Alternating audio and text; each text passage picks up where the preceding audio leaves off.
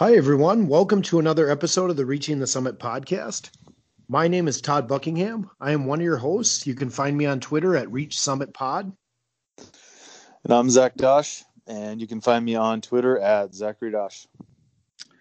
Hi, Todd. Hi, Zach. I am Greg Steeman, and you can find me on Twitter at Greg Steeman. You can also find our website at reachingthesummitpodcast.com and we have many stories there and, and other um, power rankings and players of the week that you can find on that website as well. Uh, so, gentlemen, I want to start out with a couple of news items that have come out in the last week or so, and then we'll jump into the to the matchups, including a really exciting North Dakota versus North Dakota State uh, series that happened, especially the second game this weekend. Uh, the first news item is the Summit League announced there are going to be no fans at the Summit League tournament this year. Does that surprise you guys at all? Well, I I know from the start of all this, I think first and for, foremost, the main goal was to crown a champion and send them to the NCAA tournament. Right. And you know that's the priority, and then hopefully we can then get fans in there. If they can't, you know, it, it's it's it's understandable at this point. I mean it's not like anybody has their hopes up really for anything. I mean, just sort of planning for the worst, hoping for the best type of thing. And so, um, but you know, we'll be able to cover all the games on Midco, and I'm my guess is the championship game will probably be on ESPN again this year. And so, people will be able to watch it. Um, I know it's not the same thing, but uh, first and foremost, we're keeping people safe and crowning a champion. And so, just trying to keep priorities in order, in my opinion. Yeah, Todd and Zach, I don't have much to add to that. I, I understand. Um, based on the environment that's out there now, uh, anybody who's taking less than the absolute 110% chance of, of you know, um, risk avoidance, they'll be criticized beyond belief. So um, I understand where the Summit League's coming from. And I think, I, I think just as the Summit League was kind of at the forefront of getting the scheduling set up and saying, hey, here's how we're going to do it. I think they're going to make every effort to make this conference tournament go off without a hitch even though there's no fans available, um, to, you know, to, to be on site. I do think the television coverage has always been, um, uh, you know, uh, extremely valuable for our region, and uh, that's going to be their goal. Is is hey, let's find out who our representative is to the NCAA tournament, and let's give them the best chance to to uh, get the best representative, uh, you know, to the tournament. The the one thing I don't know is, you know, uh, my guess is they they fully intend that that decision to be final. Um, but as we know, I mean everything's written in pencil. I mean I don't I don't care what anybody says. Everything's written in pencil at this point. And you know maybe if we have two months here of you know at least UND and NDSU having some uh, luck and a lot of success really with having uh, just reduced attendance that maybe it encourages them to do so, but but again, you know, kind of like what Greg said, it's just like, what's the upside? Yeah, maybe some additional revenue, maybe a little better atmosphere, but you know, if something happens, and obviously nobody wants to be out, you know, standing out there in front of of the press if something would happen. So, you know, I understand them being overly cautious. It's just sort of the nature of society that we have to operate in right now. So. Well, and I think something to remember, we we see it from especially from a fan perspective as oh, but North Dakota can have fans, North Dakota State has fans. And yeah. and even if you know those of us that have been to the tournament before, there's some really heavily attended games and some that are not. We also have to remember there's teams coming from multiple different states with multiple different rules in those states and so it it just is kind of one of those things do you s- sit and pick through all the different rules that all these teams are dealing with or do you just make kind of a blanket statement?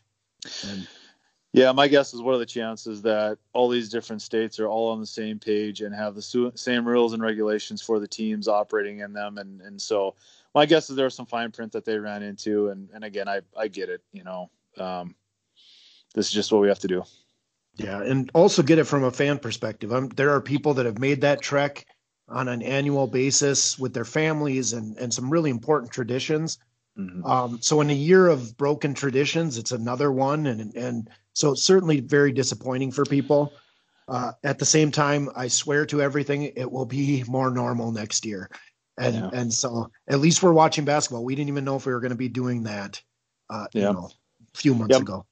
my thing was is you know or my only maybe question would be why why call it so soon but just for what what you said todd is you know all the hotel reservations and this and that that that has to be done you know both for the teams and for the for the patrons and things like that and so unfortunately we have to call it probably before we'd like to but just logistically it's what you have to do so Right. Yeah. I was sitting there debating on Airbnb whether I get because I wanted to get uh, something before everybody else did.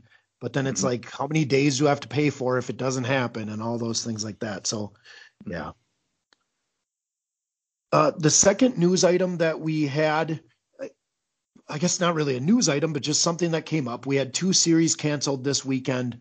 Um, after having a relatively healthy year up to this point with little uh, amount of pauses for the teams. And I just wanted to let people know that the Summit League did get back to me on that.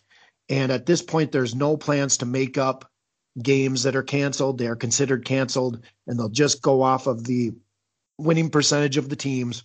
And th- there's no plan to shift schedules around. If two teams that were supposed to play each other later, earlier in the year, now got um, games canceled, at least officially, there's no plans to make those up that doesn't mean that if the stars align perfectly they won't change things around but that's Yeah. that's the plan for now Well, I think the you know the first thing the fans are going to go to is now all of a sudden the the schedules become incredibly unbalanced. But you know, I I think if nothing else is abundantly clear after this year, it's that nothing is fair, and this is not going to be fair, and that's that.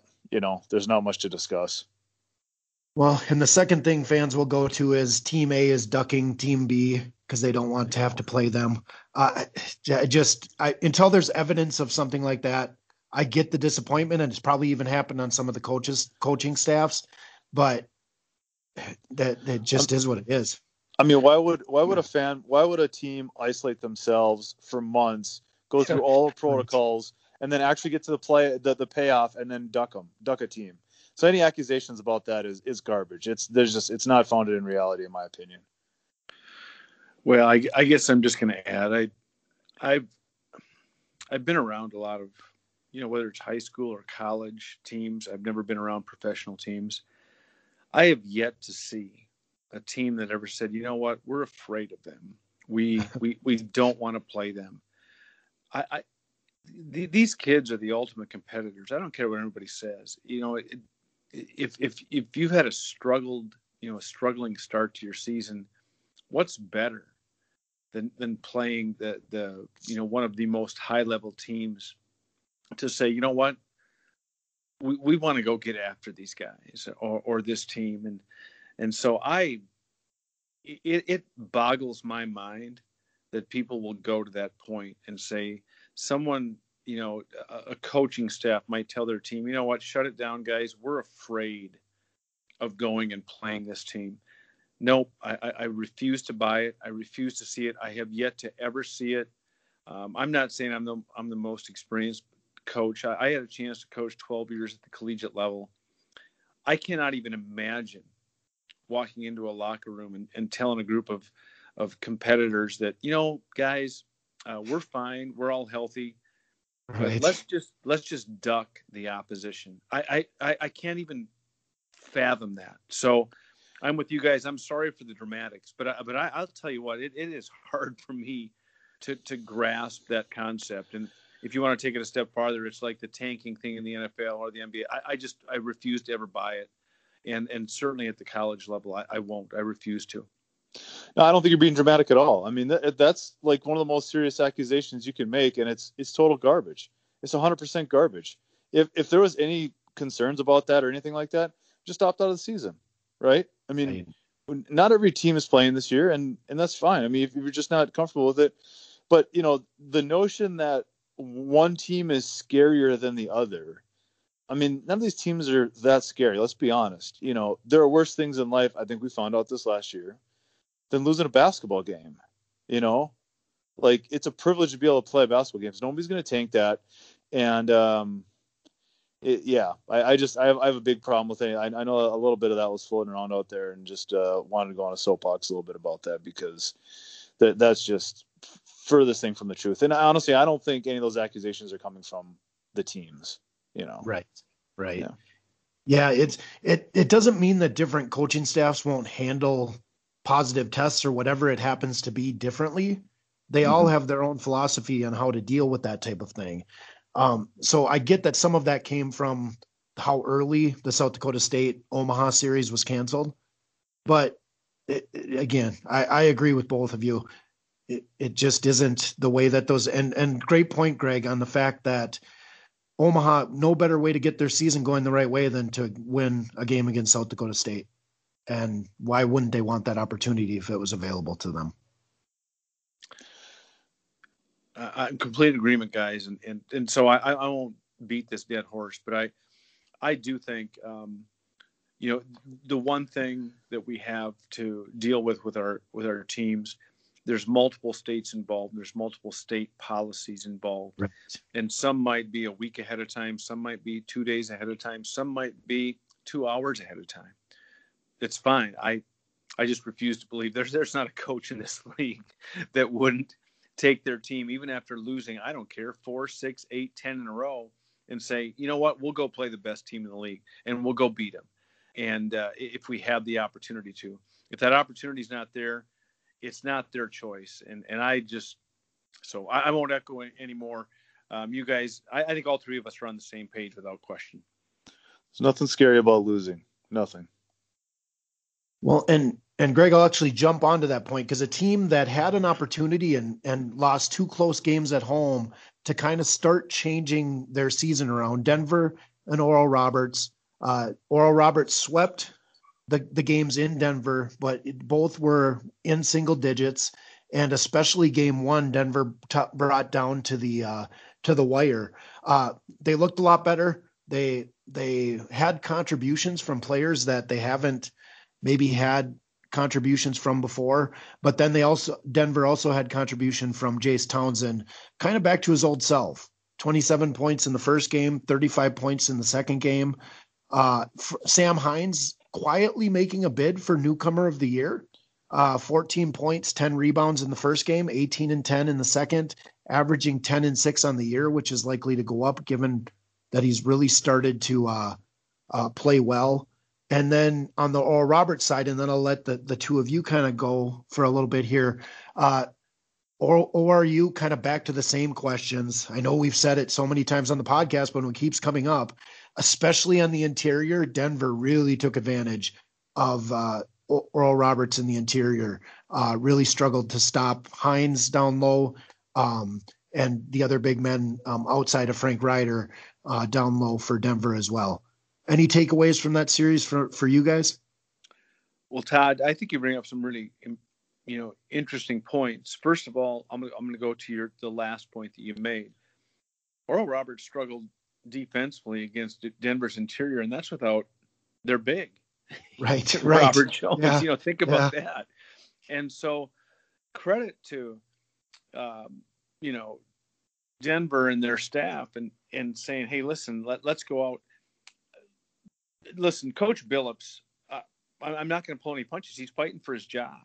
Right. And when you're doing that, um, and to be honest with you, I'll I'll speak to it from experience. I remember in the middle of my career at Southwest, where you're going, I don't know if I'm going to be back here next year.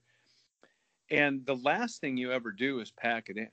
What you do is you say, hey, you know what? If they're if I'm going to go down, I'm going to go down firing. I'm going to I'm going to I'm going to find everything that we can possibly do to give these guys a chance to be successful. Because from the outsider's perspective, what what what might not be understood is that every coach is going to say, "What do we have? How can we use it to our advantage? And how can we how can we you know uh, come back and and uh, throw it in the face of all those critics? And how can we find a way to turn this thing around? And I I, I have no question, Coach Billups is going to do that. They're going to come to North Dakota State next weekend uh, with their hair on fire, and they should, because that's what college competitors do. That's what college coaches do. They they embrace the opportunity to compete. They embrace the opportunity to say, you know what, the, the ninth, tenth, eleventh guy who I didn't give a chance, I'm going to give you a chance because you earned it in practice, and we're going to be a different team than what they've seen on film. So. Denver fought. They fought their tails off against an, uh, an exceptionally talented ORU team.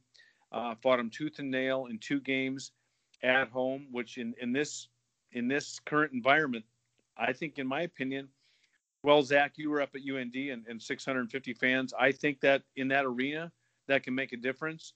At North Dakota State, where they're allowing 2,800 now, you know, close to close to 50 percent, that makes a difference.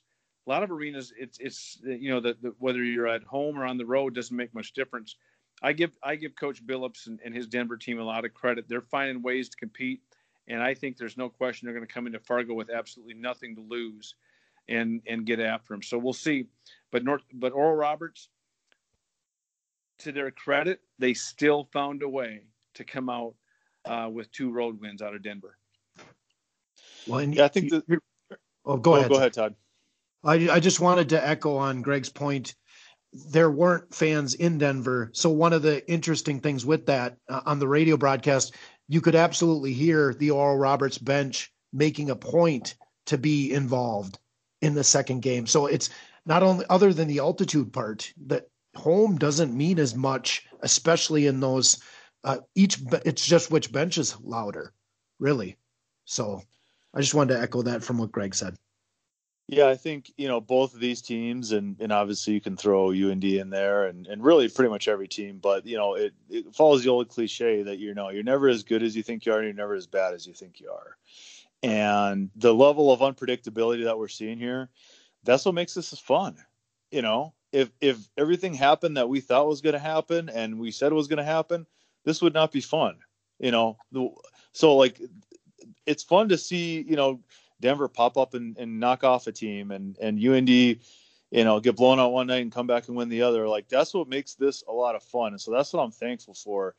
Um, and it just reminds us why this is such a special sport, and to not get too carried away with what we see on any given night and that this is a marathon and not a sprint. A whole, a whole, a whole, uh, a whole bunch of cliches there. Um, but it's just, it, it, feels good to have all this back and just, just remind us why this is so fun. Right. And I, I did want to just a shout out to to a player that we haven't talked much about, Giovanni Bickham, a, a sophomore forward with Denver, had two really nice games, gave Oral Roberts problems down low. Um, so just wanted to mention him. And then another player that we haven't mentioned as often, RJ Glasper, is is that kind of becoming that third scorer for Oral Roberts, um, senior guard transferred, I think, from Arkansas, a Division two Arkansas school that I'm not remembering off the top of my head. Um, another good good shooter, um, and positive note for Oral Roberts. Uh, Max Abmas shot horribly in the second game and they were still able to overcome that and uh, and and get the win. Um, I will say they they just feel like they need somebody to come through down low for them. Francis Lacis is a nice has nice length, but against bigger um, forwards, he really gets pushed around down there. So um, they even brought in Nate Clover, a freshman who had three blocks in nine minutes in the second game. They're kind of searching for that other big because the other thing that I think Summit League teams will uh, start to use, Obanor fouled out with four or five minutes left in the first game and had two fouls with 10 minutes left in this in the second game in the first half um, and sat the rest of the first half. So they were really going after him defensively as well. Yeah, I think we're seeing a lot of uh, coaches just not being stubborn, right? And they realize right. that you know, just because just because a guy isn't getting a lot of playing time at any given time, it doesn't mean that he's not a good player. I mean, if you're deserving of a Division One basketball scholarship, you can play. And so, you know, for whatever reason, if a player isn't getting done, hey, you know, this is a meritocracy here. You know, you have to earn your playing time, and you have to continually earn your playing time. And so, you know, obviously, like you stated, we, we saw a little bit of that with Denver and Oral Roberts, and a whole lot of that with UND right. um, and and getting results and getting results and sending messages and trying to get things established. You know, not everybody has their rotation down like UND or like NDSU and and South Dakota State. So uh, it's a bit of a process. They're having to learn on the fly. Usually, these are the things that you sort out in the preseason and, and non-conference schedule, but uh, they weren't afforded that opportunity. And um, but they're finding their way. They're finding their way. They're they're kind of continuing to twist that Rubik's cube and um, you never know when it'll click, and it could easily rattle off two, three wins, and then all of a sudden the standings look a lot different. And one thing I didn't bring up, but I'll, I'll mention just quickly, I don't know if you guys looked forward to next weekend's games, but it's kind of another weekend of some of the higher uh, rank, ranked teams or higher in the standings teams versus lower in the standings teams, which shows that you know the beginning is just going to look a little bit like this. But think of what the second half or last third of conference play is going to look like. It's going to be all the heavyweights playing it out for those last few weeks. It'll be pretty fantastic. I'm in agreement with you, Todd, and, and, and Zach as well. I, I go back to, you know, you look at Derrin Hansen, and I talked about this on a radio show, radio show earlier in the week, where Derrin Hansen probably had to say, "What did I do to you guys in the Summit League when they drew out his first half conference season?" Granted, they weren't able to play South Dakota State this past weekend, but you also look at, you know, the, the back end of their schedule. They they could very possibly go into the Summit League tournament on a roll, uh, with, with a high level of confidence. And listen, with Matt Pile and and uh, and, and, and some some other guys, they've got some experienced players. And and if you give them some confidence and, and they get on a roll, it'll be interesting to see how they can compete in the in the Summit League tournament. Now, to this point, they don't have a conference win but at the same time, their schedule levels out towards the end. And it's interesting uh, as you were talking about both Zach and Todd. You know the adjustments that coaches make so often. Every, eh, eh, you know, basically every every season up to this point, teams have said, "Oh man, when we see these guys next time, three right. or four, five or six weeks down the road, we're going to do this." Right now, it's when we see these guys next time. it's tomorrow right and what changes are eh, are you going to make and and how how how locked in are your guys on that saturday morning walkthrough but i think this is a in a way it's going to test these coaches mettle to say listen you know and, and paul sather is a great example of that after north dakota state went up there and really put it on them on friday night that's a credit to paul sather and his staff to say here's what we're going to do on saturday to give ourselves a chance and it's it's hard to script perimeter guys making shots, but that's not all that happened. I think they they they fine tuned some approaches both defensively and offensively, and it paid off for them. It was hard fought, uh, right down to the right down to the end. They found a way to come out there come out of there with an overtime win. So it's exciting to watch these things. Is it a unique season? Absolutely. Is it going to test coaches and their and their staffs, and, and also the team's mental makeup? Without question we're so fortunate to have a, a, a first row seat to watch these things play out. Yeah, I mean, one of my favorite things is seeing the ebbs and flows of these teams, you know, and seeing them come from eh, these players coming from being a recruit to redshirting to to earning their roles to to becoming a starter and becoming a star, things like that. And just like Greg said, it becomes very apparent that you know sometimes teams play better you know, for a week or two. Then they kind of take a step back and then they kind of make some adjustments and then they start playing well again. Just all the ebbs and flows throughout the course of this year uh, is really something that I find fascinating. And, I, you know, that's what I really appreciate about this league in general is that, you know, I, I know a lot of fans out there are noticing that too because, you know, the Summit League may not have the biggest fan base, but they have some of the most passionate, knowledgeable fans out there. And I really appreciate that. That's what means the most to me rather than trying to be the most entertaining. Um, and so it, that's what's really fun for me to, to, to debate and talk about and try to point out. Well, let's move on to the North Dakota State uh, North Dakota game. And Zach, I think we'll go to you first. You were there uh, on the call for those two games, and we're going to do something unique here. Um, I as people might guess, uh, the the podcast is not our primary job. So I'm on call for work right now, and my phone has just been going crazy. So Zach, could you uh, go into that game and just uh, talk about what you saw there? Maybe go through some of the points we have on the notes, and I will eventually join you guys back on here. Yeah, absolutely. That sounds great. All right, perfect. So, so yeah, Greg, I, I'm really curious to get your opinion on this too here because that the Friday night game was one of the oddest games that I had ever been a part of. And obviously, I have no rooting interest. I mean, we're neutral. We just try to break down exactly what's going on. Um, but I really struggled to break down what was going on. You know, I I view questionings questioning somebody's effort level as a very serious accusation. That's that's about the last thing that like I'll throw out there. Um, but I don't know how to explain a team not shooting free throws. Greg, do you have any ideas how to explain that? I don't. It's it's unheard of, and uh, and I'm not even going to go to the point where I'm going to say, you know, be be critical of the officials. I think sometimes it comes down to, listen, are you willing to go in there and mix it up? Are you willing to go in there and attack and attack the basket? Are you willing to go in there and, and attack the defense and put the pressure on the defense? It's interesting. Uh, my guess is it's a combination of the two, but it's it's unheard of. I, have never. I think it was been four or five years in the league since a home team never shot a free throw on their home floor in a conference game. So that was interesting. But at the same time, I Paul Sather may not have been pleased with it during the game, but Zach, you know better than I do. He used that with his guys Saturday morning in that film session and walkthrough, saying, "Really, we weren't tough enough to go in and and force those officials." you know, to to to make those calls and be the aggressors on the offensive end. And you know, as as great as North Dakota State looked, and, and North Dakota State, Zach, I think both you and I agree, this team is a unique, exceptional uh, team that has a really, really, really high ceiling in this league. And I think Dave Richman is going to really enjoy working with his staff to find how close uh, they can get to achieving that ceiling this season.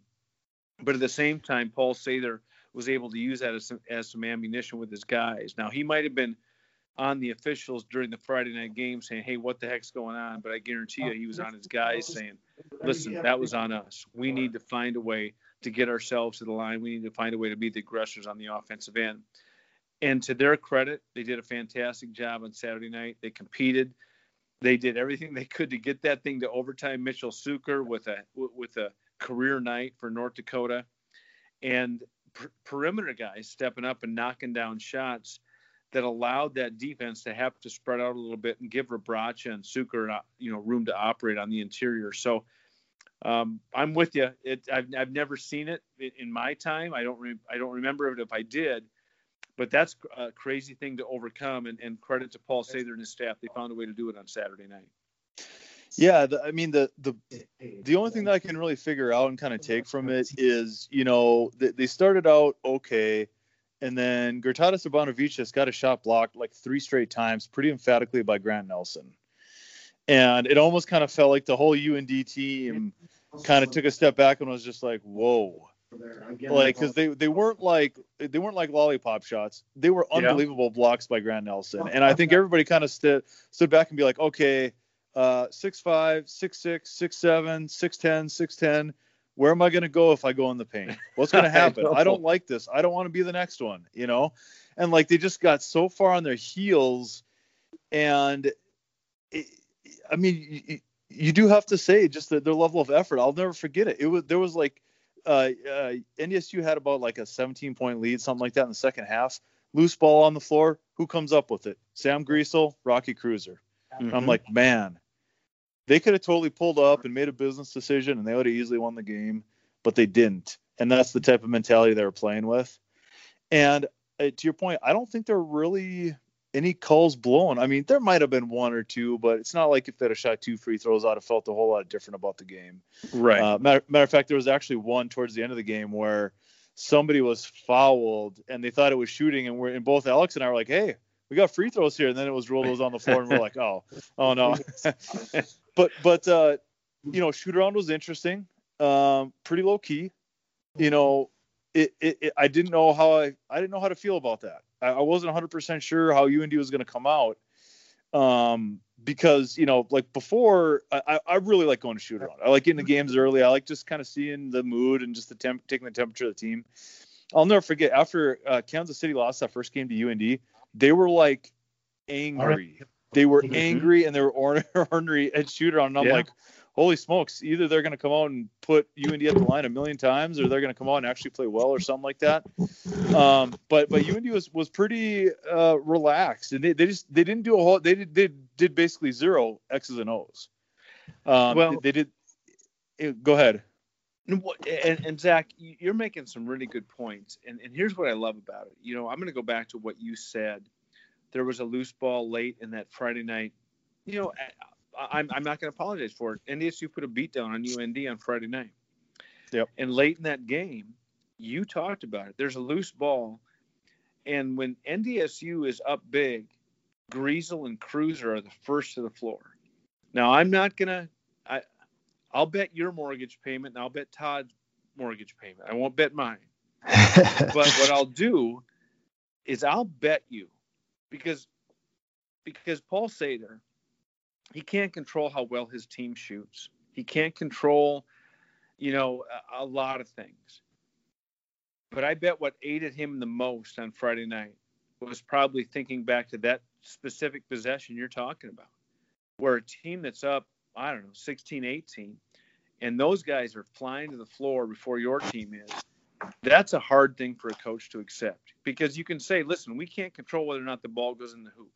We can't control a lot of things on the floor, but we can tr- control our effort, our attitude, our toughness. And if we're not going to fight for ourselves, then why on earth would would we ever think the officials would fight on our behalf? And I think that's probably what changed because Zach, you can attest to this. Who was the more aggressive team on Saturday night? Who was the team that said, no, we're not going to settle. We're going to continue to come at you. We're going to fight our tails off because we have con- direct control over those things. And I know, I know the media, and I guess, I guess we're on a po- podcast. We're in the media, right? I don't know. I'm gonna, I'm going, I'm putting my coach's hat on. Okay. It's easy to critique. It's easy to, to evaluate. But from a coach's standpoint, the only thing you ever ask of your guys is, don't don't leave anything out there. Don't short your teammates on your effort when you're on the floor. And I think Paul Sather probably got that out of his guys on Saturday night. And I think that maybe that was the biggest message that his his team got is I don't if we go down, let's go down swinging. Let's go down fighting. And they found a way to scratch one out in overtime. Yeah, I think you saw him, uh, you know, basically just say, "Hey, everybody's jobs, everybody's jobs on the table here. It's time to earn some playing time." You know, you saw Caleb Nero to the bench, barely played at all that second game. You saw Gertautas Urbonavicius uh, record a did not play hyphen coach's decision. Uh, Tyree Ihenacho back in the starting lineup, and Bentiu Panoam into the starting lineup. And let me Right. tell you, like Bentiu, I mean, here's a kid from Alaska, went the JUCO route. Like, if any kid has a right to be upset about the way this year has played out, it's him because he really didn't even get a chance at the beginning of the year. I mean, he played a little bit, but I mean, almost right from the start, he's a senior. The true freshman com- comes in and starts over him and plays all the minutes, and he just doesn't even really play. And I know that they like him because you know he he made the transition from one coaching staff to the other, but he's just he just kept working and he just kind of kept his head down. And when he got his shot, he made the most of it. I mean, he, he came in that game at the end of the game after not being in the rotation, knocked down four threes. Okay. Part of me thinks, man, if you didn't do that, UND has 33 points. And he, he could have easily missed those shots. And they were, because like I said, they were kind of garbage time. And so where do they be with that? And then he comes into the game, and the level of urgency that they played wa- was completely different. He just, and that's the only way that I can I can ex- describe it is like they were going, they were getting the defensive rebound and pushing and putting more pressure on NDSU's defense, and um, it made all the difference in the world. And I think that it really even kind of encouraged Ihenacho, and so. And then it was just sort of uh, contagious because everybody's like, man, you know, Bentiu comes out there, he's getting an opportunity, he's knocking down shots. Hey, this is fun. Let's let's play hard, let's have a good time, let's win this game. I mean, you know, you, you tell Coach Sather, obviously he wants to win every game, but you have a chance to split with the team ahead of you in the standings in NDSU. You know, there are worse things than that, and they didn't turn one loss on Friday into two. And uh, you know, he's still trying to establish culture there, and he's still trying to find out what they have with some of these players. And um, it, they learned a lot this weekend, but they've done this a couple times now. Right. And at some That's point, it's like, last. Yeah, yeah, yeah. It's, at some point, it's just like, man, can we not do this Friday night stuff anymore? It, usually it's been Saturday up to this point, but like, they need to get past that as soon as possible. It, it's just, it, you know, like I said, their their roster has a little ways to go. But when you see, I mean, they, obviously they've given NDSU their only loss or Roberts their only loss. I mean, it just goes to show you like how valuable a skill set and it is a true skill set playing hard is. Um, that, that that's Yeah. been the biggest difference between their wins and losses. There's been no X's and O's adjustments. Well, and that's I was going to ask Zach, but you kind of answered it. Like it, there's one game where they win and one game where they get beat badly each each series, and how do you carry over the what gets you the win to the next two games versus one of those two games? Yeah, fortunately for them, it, there's nothing really complicated about it. On the wins, they play hard, they get after it on the defensive end, and they listen to their coaches about what they're trying to execute on offense. For whatever reason, sometimes on offense, they forget what their goal is, what they're trying to do against the way the defense is playing against them. Right.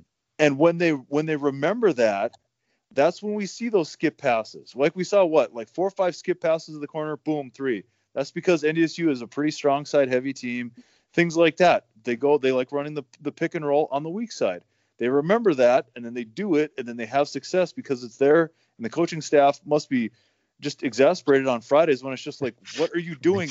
We're not doing anything complicated. Do what we're telling you and it's going to work. And then it does. And then, so I, I think the coaching staff is very happy because this whole weekend really helped emphasize everything that they've been trying to tell their team.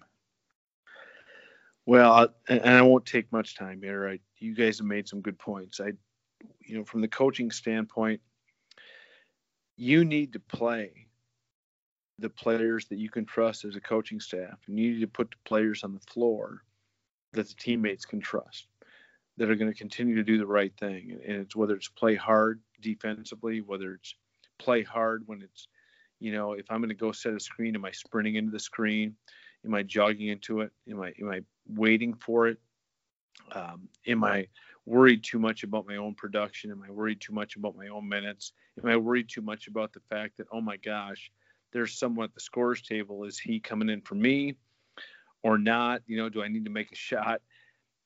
Those things, as crazy as it sounds, they factor into some players' decision making.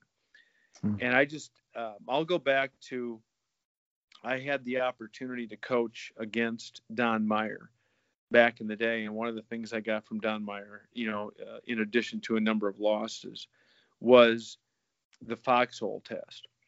And if you ask your guys, you know, you put them in a room and you say, "Hey, listen, you know, back in the day in, World War II, people had these foxholes, and you had a guy on your right, a guy on your left, and a guy had your back. And on this team, who would you want in your foxhole? And you know what was really revealing is not the guys that ended up in everybody's foxhole. It was the guys that never ended up in anybody's foxhole. right. You know? And I just it's it's you need to and, and sometimes it's imperative that young men in their developmental you know years, which are their college years, understand that listen, you're really talented. You can really help this team. Tell me why you're not anybody's not in anybody's foxhole. Mm. and that can be really that can be hard hitting. But i think these teams need to understand that. They need to grow from that. And these teammates need to understand how they're thought of by their fellow teammates because i think that's what's going to separate the, you know the, the, the top of the league from the middle of the league from the bottom of the league and these are the opportunities. And I just speak to this from a coach's standpoint. You get a chance to have these opportunities to develop individuals and challenge them and push them and reveal their weaknesses and reinforce their strengths.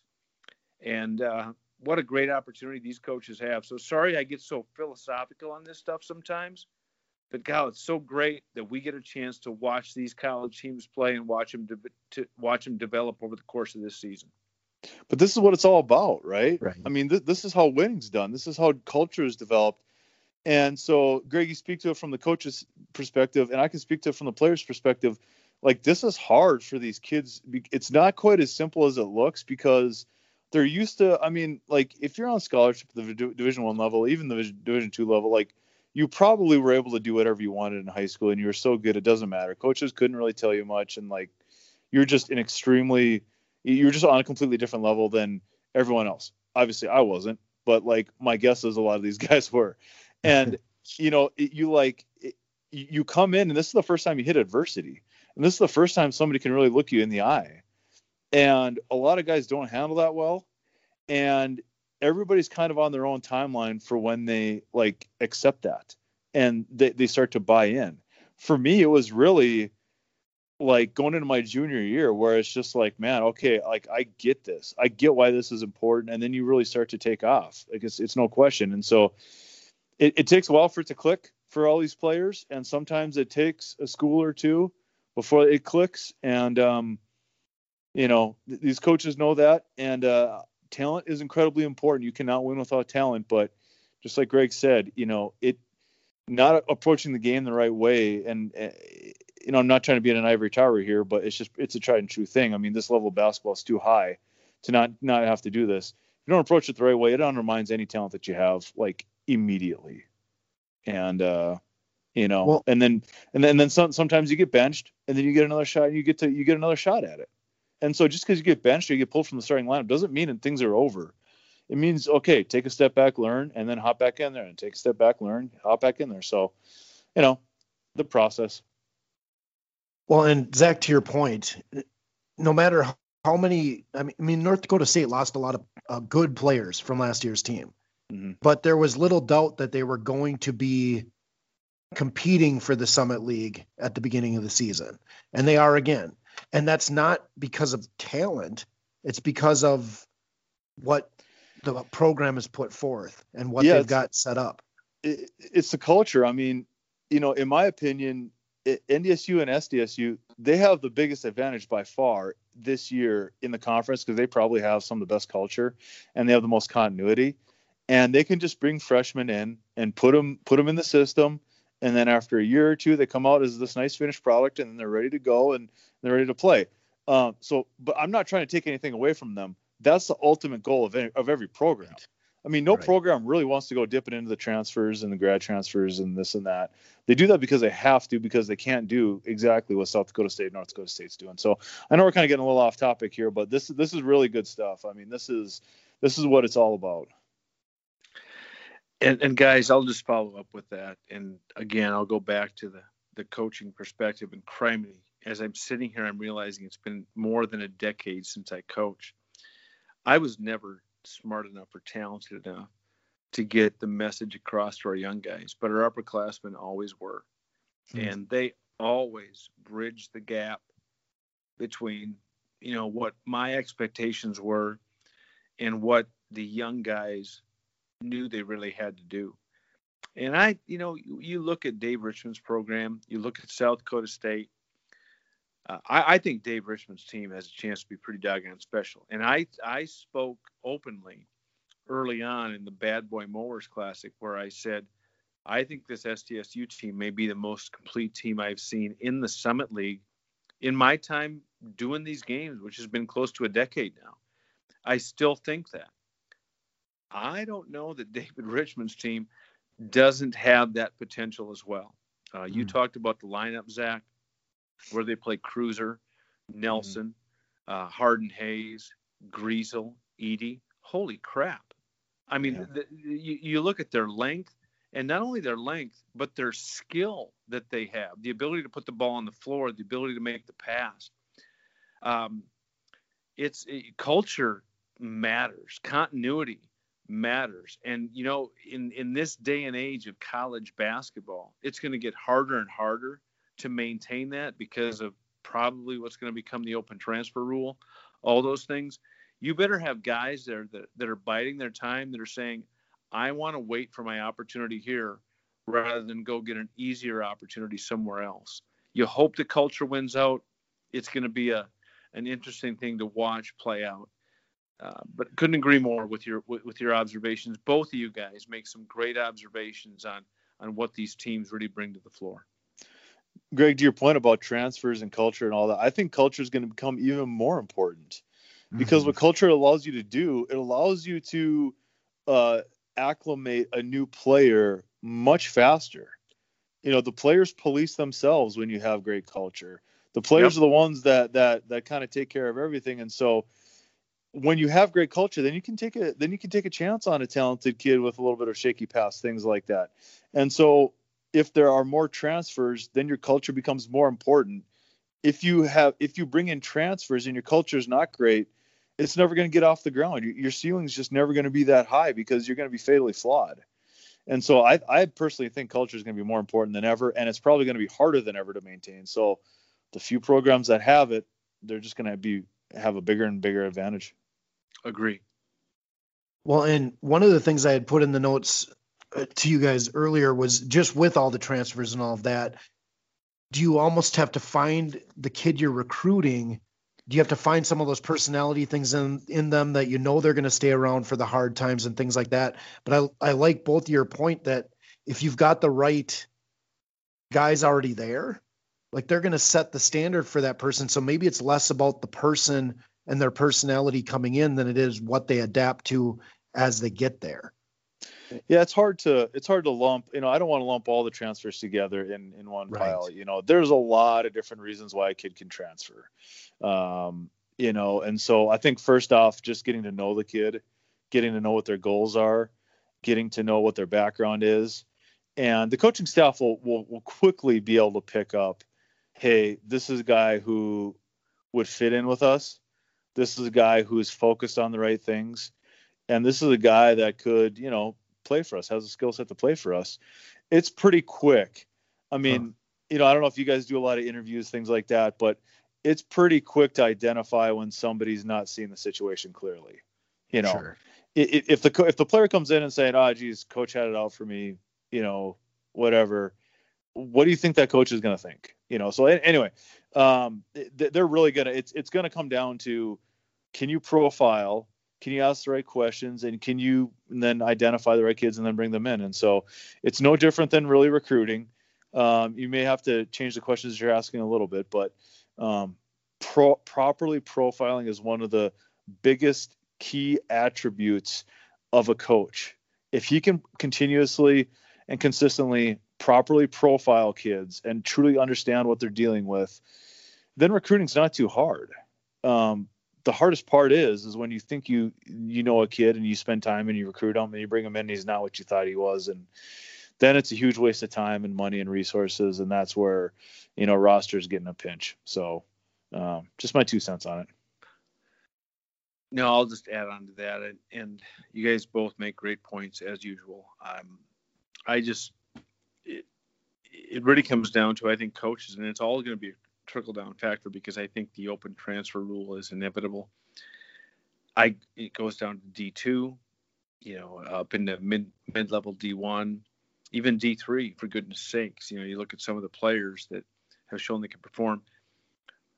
I will just simply echo what Zach said, and I'll say it in a less absolute manner. You have to hope that most of the guys that you're recruiting buy into what you're doing because the odds of you having all the guys that you're recruiting buy into what you're doing is is they're relatively low. And the reason I say that is because there are so many outside voices, so many outside voices. And I'll go back to a point guard. Good Lord, and I'm I apologize, I forgot his name. A lefty from North Dakota State two, three years ago that left. And because he had a ton of people in his ear that hey, he could go be something more somewhere else, and he ended up transferring to one school, transferring to another school, never ever having the opportunity to contribute at the level that he was contributing already at North Dakota State. Those are the things that you can't control as a head coach. All you can do is control what you you know what you tell the tell the kid, what you challenge the kid to do. So I think it really comes down to saying, "Hey, how do we do this in the most effective manner for the most for the highest number of guys in our program? Because you can't always control what these kids have on their mind and, and what their uh, aspirations are. For every for every Matt Mooney out there that goes from a USD to a Texas Tech national championship you know potential MVP guy if they win the game um, there are about I'd like to say nine but I'd probably say 99 guys right. out there that don't ever achieve what they think is, you know, when the grass is greener, uh, you know, somewhere else. So uh, you guys make great points. That was just all I wanted to allude to. Well, even even take that a step further. This year, it's much worse. You know, the NCAA is saying, "Hey, you're not using year of eligibility." That sounds nice honestly, I don't think a lot of these programs can afford carrying extra scholarship players. I don't think there's any coaches out there saying, "Hey, it'd be awesome if I had 16 or 17 guys on the team." You know, I, I think it's you know, from a matter of logistics, it's kind of hard to run a practice. How the heck do you focus on 16, 17 guys? Are you paying for 16 or 17 mm-hmm. plane tickets when you go on the road? I know a lot of these programs can't. I know a lot of the Summit League schools won't do that. I don't. They will not mm-hmm. carry more, let alone Division two. And so, just like what you said, Greg, I don't think a lot of these players are getting good information at all. At all. They they have whether it's an uncle or somebody in their ear, and they don't have a good handle on the situation. They don't have good self awareness, um, and that leads to some disastrous decisions. And where you you transfer and the new school has no equity in you, man. It's a one year it's a one year deal. They've invested two or three years in these other guys. Just because you have a scholarship doesn't mean you necessarily have a role either. And so uh, th- there are plenty of good reasons to transfer. Uh, I'm not trying to make any sweeping generalizations here, but this is a terrible year to try to transfer. A terrible year because there's nobody going to be using their uh, losing their eligibility. Obviously, the coaches are going to all bring back the players that have been playing, and so if you're trying to find a new home, it's going to be very tricky, and there's going to be a lot of kids for a very few spots. And you're right, it's a game of musical chairs, except for there's ten people playing in one chair, and so. Um, yeah, yeah, that's that's a little soapbox. Uh, uh, again, another soapbox that I'm on, but but um, it's going to be very interesting this offseason. I, I just I hope for all these players' sake that it does work out. I mean, we're all pulling for them. We want to see this work out, and you know, I want to see every player finish their career on uh, on the court. But you know, it's just a matter of how you get good information, who you listen to, you know, how much, what are you willing to do to to achieve your goals. I, I will only say one thing to to young kids and and even kids in college now: go where you're wanted Mm-hmm. Even if you're wanted at a place where you're playing 14 minutes and you want it to be 24 minutes, go where you're wanted. Uh, it's a Russian roulette out there right now, and there's a you know ton of people out there will say, "Hey, listen, we'd love to have you here for one year." Um, hey, listen, if, if, if things don't go well in your first four or five days of preseason camp, guess what? your opportunity's gone go where you're wanted or stay where you're wanted, regardless of what your role is. I mean, you think Bentiu Panoam's happy he didn't transfer? You know, I mean, geez, Absolutely. there's there's a co- not. I mean, nobody is more excited for Bentiu than the coaching staff, and it's a great situation right now. Well, and the only thing I'll add is if it's a parent or an uncle or someone like that in your ear, I have parent glasses on when it comes to my kids. And I I don't know that I I've even said I would never coach a team one of my kids is on. Like it just mm-hmm. wouldn't work. And it's because I see it through different lenses. You mm-hmm. you want to get the most honest information you can get and and and make decisions based off of that. I fully support kids being able to have young men being able to have their one opportunity to move somewhere different. Um, but just have to understand where the information is coming from too and and base that as part of your decision todd yeah, I kinda, make a, I'll, I'll just jump in todd you make a great point value honesty over valuing what you want to hear value honesty if there's a coach that's willing to to be honest with you about not only what you do well but what you don't do well value that don't value the people that tell you what you want to hear. Zach, I apologize for interrupting. I don't even remember what I was going to say, Greg. you know, but but no, this is it, I, I do think this is a fascinating topic, though. Um, you know, I I think where I was going to go with that thought though was that I I kind of have conflicting opinions about this because I'm all for player empowerment. Greg knows this, and and this is you ever want to get us going, Todd start going down that path.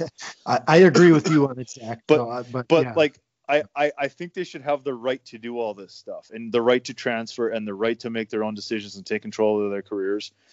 But almost always the answer is to not transfer. I I believe.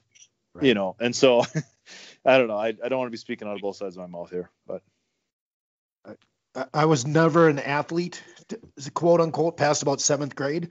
But I will say I, I should have had the right to make decisions when I was 19 and 20. I will also know now that most of them were really bad. So like, and that doesn't Yeah. mean that that it, it just. I'll, I'll say I'll repeat myself. It just Yeah. who you're listening to matters, and Yeah. whether they're willing to tell you the truth matters in everything in life, not just sports. And and that's the part where it's just really easy to listen to the people that'll tell you there, there's greener grass. They might not be right though. Yep. Grass is greener where you water it, right, Gregory? Yeah, Absolutely, brother. Well, on that note, we're, we're closing in on, on our time for today. Um, we will wrap up this week's episode and then just hope that we have four uh, matchups to talk about next week and have a healthy week ahead of us. And we're closing in after that week on some really exciting matchups in the Summit League. So we're really excited to talk about those coming up. Uh, with that, thank you, gentlemen. Have a good night. Thanks, Todd. Have a great night, guys.